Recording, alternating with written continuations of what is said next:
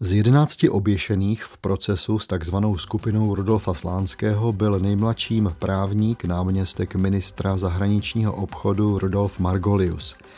39 let, to určitě není věk, kdyby se vám chtělo umírat. Přesto i Rudolf Margolius sehrál u soudu roli, která mu byla režiséry tohoto inscenovaného procesu určena. Odříkal nesmyslná sebeobvinění, stejně nesmyslně svědčil o údajné vině dalších souzených, na závěr poděkoval státní bezpečnosti za to, že případ vyšetřila a řekl si o nejvyšší trest. Jak to všechno dneska chápat? Nad tím se v následujícím pořadu zamyslí historik Zdeněk Doskočil, otázky mu položí a průvodcem bude David Hertl. Speciál portrétů Proces s Rudolfem Slánským.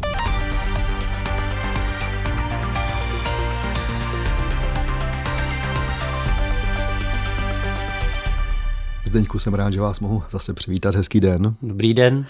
My si tady pokaždé ve zkratce, protože důležitý je pro nás i ten proces, tak ve zkratce si přibližujeme cestu těch lidí, vlastně cestu k procesu, abych tak řekl.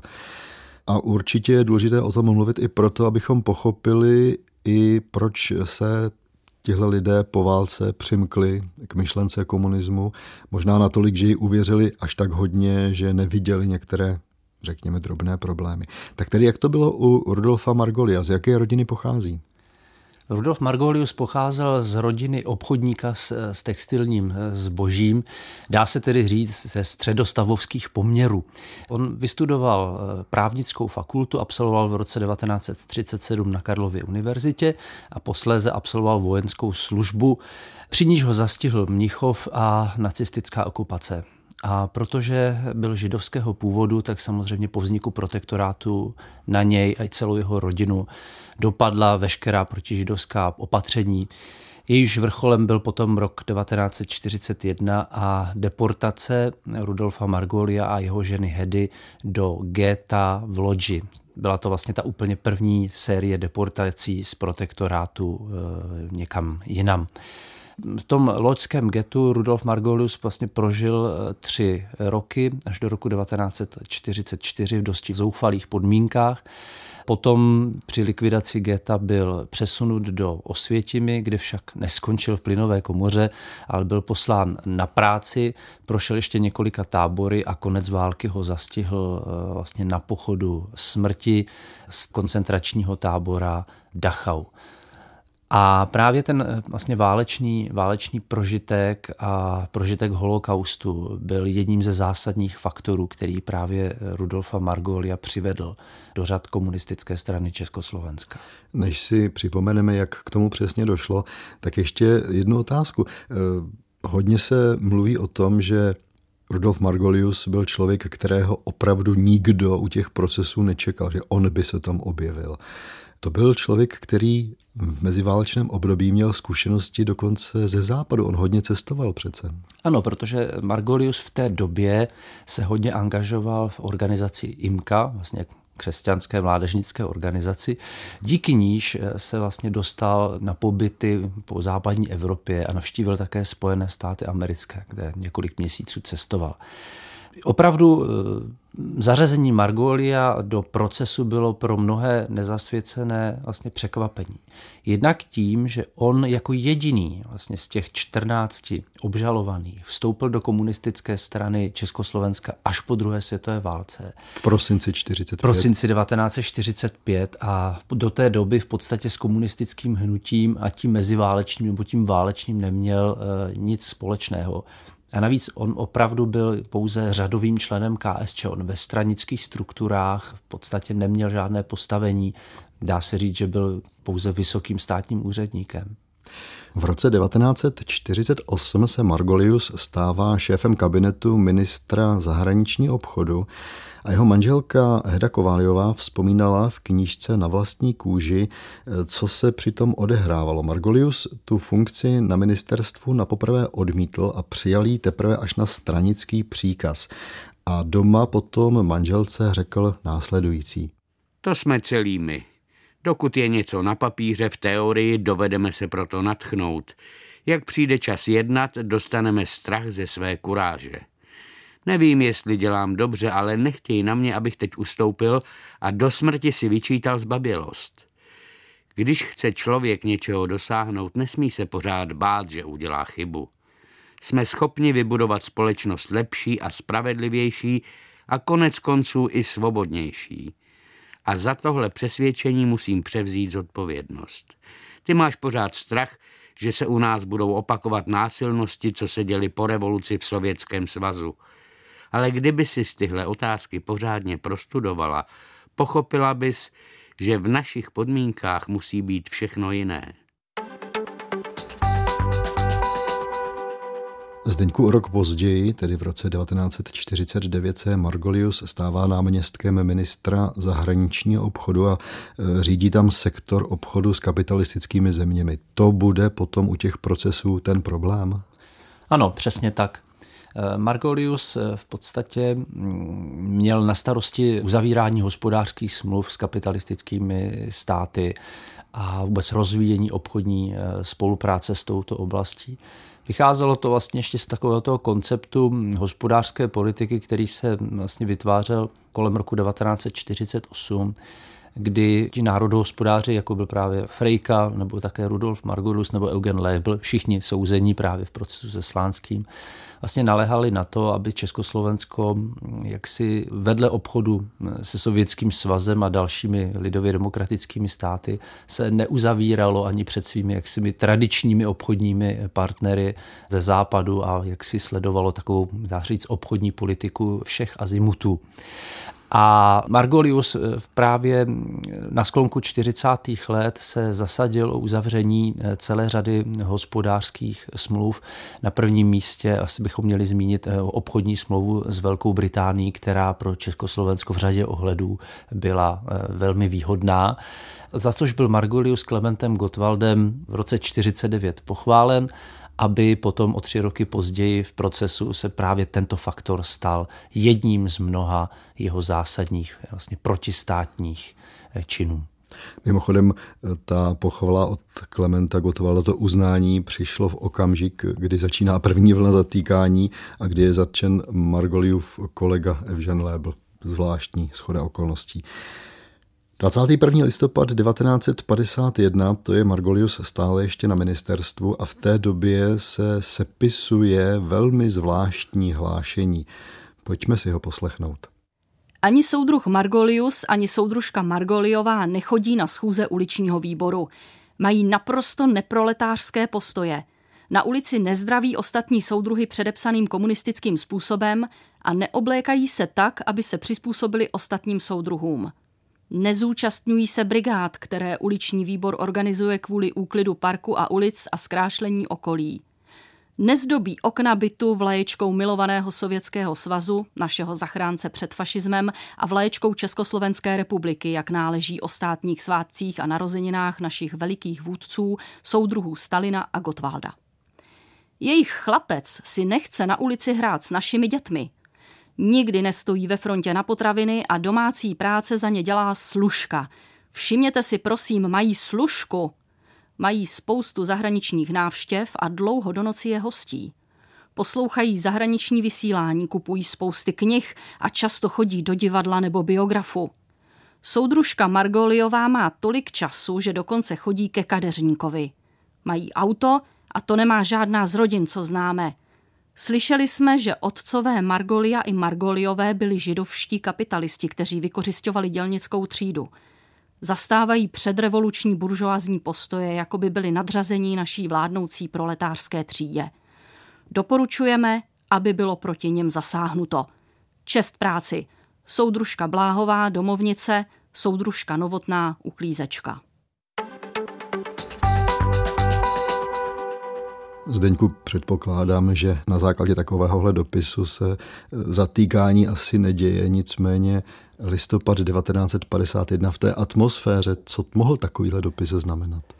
Tak je to už symptom toho, že se nad Margoliem stahovala mračna. Rok 1951 je, nebo listopad 1951, e, ze kterého ten dopis pochází, to je okamžik, kdy byl začen Rudolf Slánský. A je to také doba, kdy Československo se propadá do stále větších hospodářských problémů v důsledku toho, že první pětiletka byla výrazně přeplacována a její koncepce se ukázala být vlastně zcela nereálnou. V této situaci je potřeba nalézt vlastně obětní beránky, na které lze svést hospodářské neúspěchy. A mezi ně se dostává také eh, Rudolf eh, Margolius. Margolius v této době je už pod bedlivým dohledem státní bezpečnosti, která eh, vlastně monitoruje jeho pohyb, která instalovala v této době už odposlouchávací zařízení do jeho bytu a která eh, samozřejmě si snaží opatřit kompromitující informace, které by umožnily Margolia zatknout. A tento dopis vedle celé řady také dalších posudků na Margoliovu činnost na ministerstvu je právě jedním z těchto zdrojů, který tento krok má odůvodnit a na začátku roku 1952, to znamená pár týdnů poté, se tak také stane.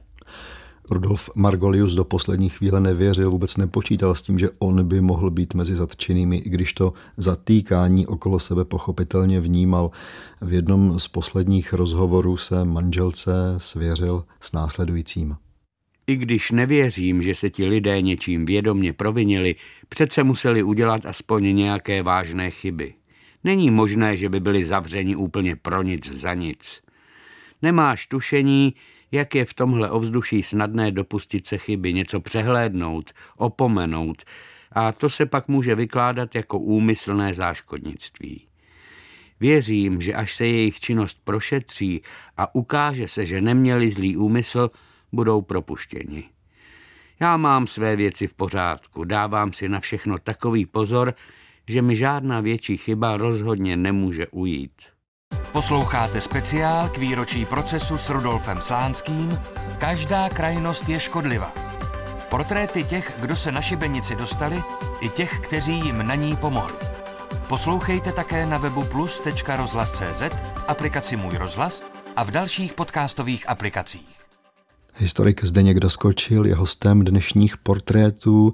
Portrétovaným je Rudolf Margolius a od mikrofonu vám dobrý poslech přeje stále také David Hertl.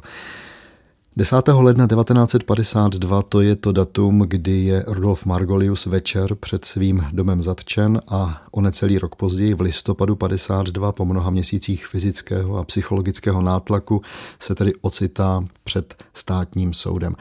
A teď jsou připraveny dvě ukázky. Ta první, ta je tedy z pátého dne procesu, kdy je poprvé vyslýchán Rudolf Margolius a hned po něm bude taková krátká vzpomínka Margoliovy manželky na to, když poprvé po měsících svého manžela slyšela.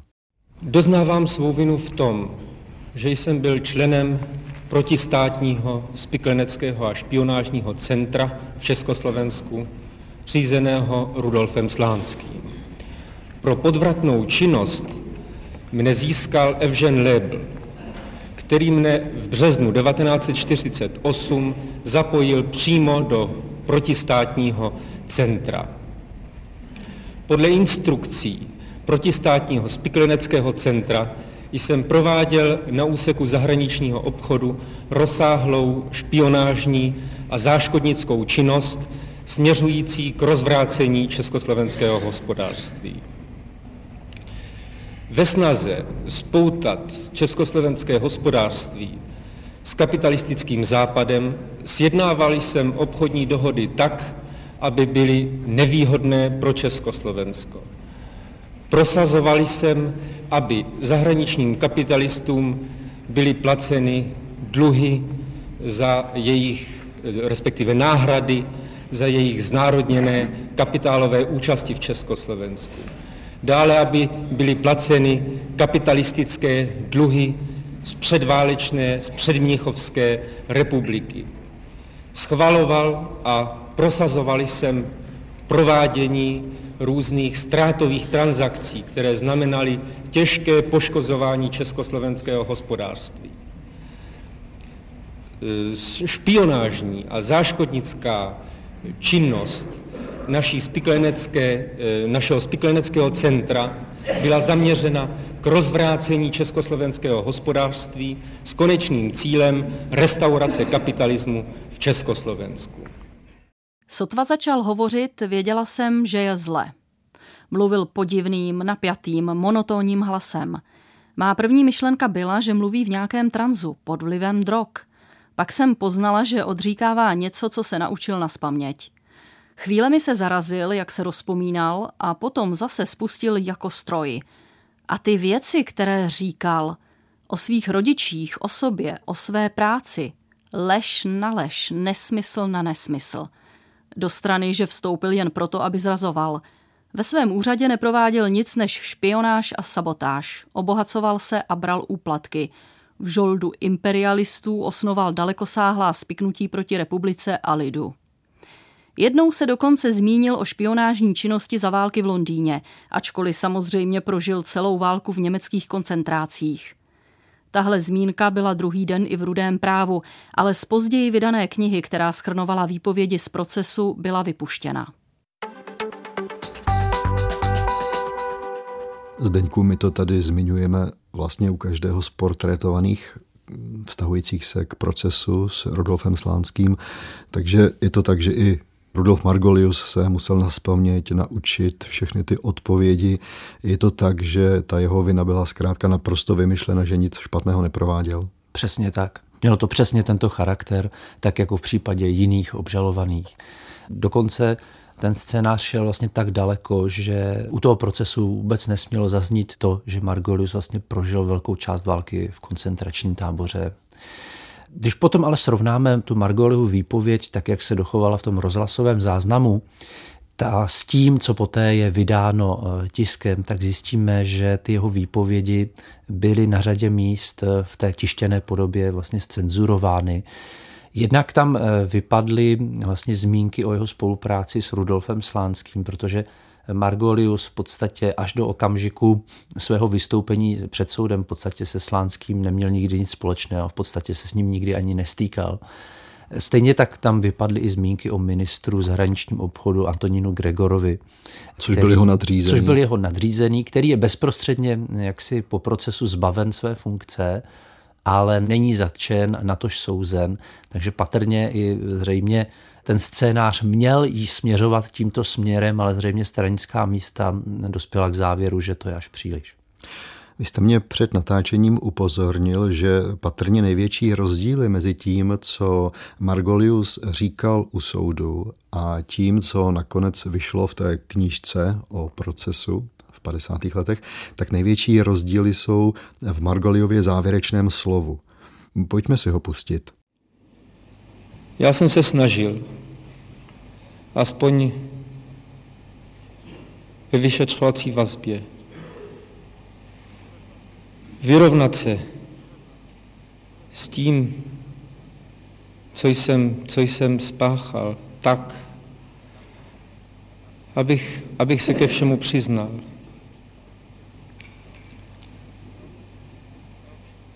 Já ovšem vím, že toto, toto jakákoliv lítost, i když jsem jí hluboce naplněn,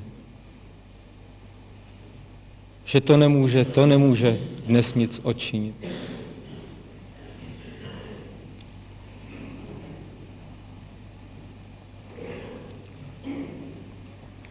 Já jsem ještě zde, na procesu, když jsem seznal celou tu strašlivou hloubku všech těch i ostatních zločinů, celého našeho spiknutí. Vědomí mé viny je ještě, zdrcující, je ještě více zdrcující.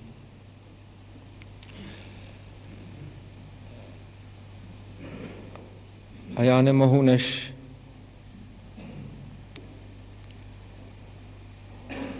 žádat nejpřísnější potrestání, takové, jaké je možné. A chci jen říct znovu, že se, že se hrozně stydím za svou celou minulost. Že litují svých zločinů. A že aspoň teď o to jsem se snažil ve vazbě i zde, že nechci odcházet, odcházet jako nepřítel. Zdeňku, ono z toho úplně mrazí. Napadá mě i Margolius byl tím, kterému bylo slibováno, že bude-li vypovídat přesně podle toho protokolu, který byl dopředu odsouhlasen, tak že by to nakonec nemuselo skončit trestem smrti, respektive vykonáním toho rozsudku? Přesně tak, tímto způsobem byli manipulováni nejenom Margolius, ale i další obvinění. Dokonce jeden z hlavních vyšetřovatelů, Bohumil Doubek, vlastně byl velice překvapený tím, když sovětští poradci vlastně Margolia do hlavního procesu s protistátním spikleneckým centrem eh, zařadili, že on sám vlastně ve svém pozdějším svědectví uváděl, že ani nechodil na Margilovy výslechy, protože ho nevnímal jako natolik důležitou osobnost. Každopádně v tom procesu bylo vlastně odsouzeno několik funkcionářů, kteří byli zodpovědní za hospodářskou politiku. A i v té koncepci toho procesu Margolius nevystupoval jako ten hlavní odpovědný, ten hlavní gro odpovědnosti směřovalo na Ludvíka Frejku nebo na Evžena Lebla. Na rozdíl od Lebla, který dostal do životí, však byl Margolius odsouzen trestu smrti a popraven. Stalo se 3. prosince 1952 a jak už jsem na začátku pořadu říkal, bylo mu 39 let. Byl tedy nejmladším z těch, na kterých byl trest smrti vykonán. Krátce před smrtí se s ním sešla také jeho manželka. Rozlétly se dveře a dva muži mě vzali v podpaží a odvedli do větší místnosti, úplně prázdné, uprostřed přepažené dvojí hustou sítí zdrátěného pletiva – a pak se na druhé straně za těmi sítěmi objevili dva policisté v uniformách a mezi nimi Rudolf. Vrhla jsem se k síti a vší silou zaklesla prsty do drátěných ok. Uviděla jsem Rudolfův obličej a dívala se do jeho očí. Nebylo v nich zoufalství ani strach, ale podivně vzdálený klid. Klid, jakého člověk dosáhne jen na samém dně všeho utrpení. Rudolf Margolius byl v roce 1963 rehabilitován a v roce 1968 posmrtně vyznamenán řádem republiky od prezidenta Ludvíka Svobody.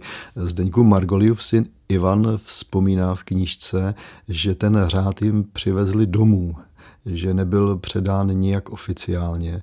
Znamená to, že i v tom roce 68 se ten režim tak trochu bál nějak našlapovat kolem tady toho případu? No já si myslím, že v tom velkou roli sehrály určité rozpaky. Je pravda, že to státní vyznamenání v roce 68 dostala řada komunistických obětí politických procesů, ale přeci jen jistá rozpačitost s tím pochopitelně byla spojena. Dodává na závěr Zdeněk doskočil. Díky, že jste přišel na slyšenou. Takhle tedy vidí příběh Rudolfa Margoli a historikové. Já bych vám ještě rád doporučil dvě knížky. Jednu z nich napsala jeho manželka Heda Kováliová Margoliová, jmenuje se Na vlastní kůži. Poprvé vyšla v roce 1973 v Torontu, od té doby v několika vydáních, samozřejmě i u nás. A velmi pěknou knížku s názvem Praha za zrcadlem napsal také Margoliův syn Ivan, vyšla u nás v roce 2007. Ukázky přečetli Lenka Buriánková a David Schneider, technicky spolupracoval mistr zvuku Václav Maršík a loučí se i David Hertl. Naslyšenou.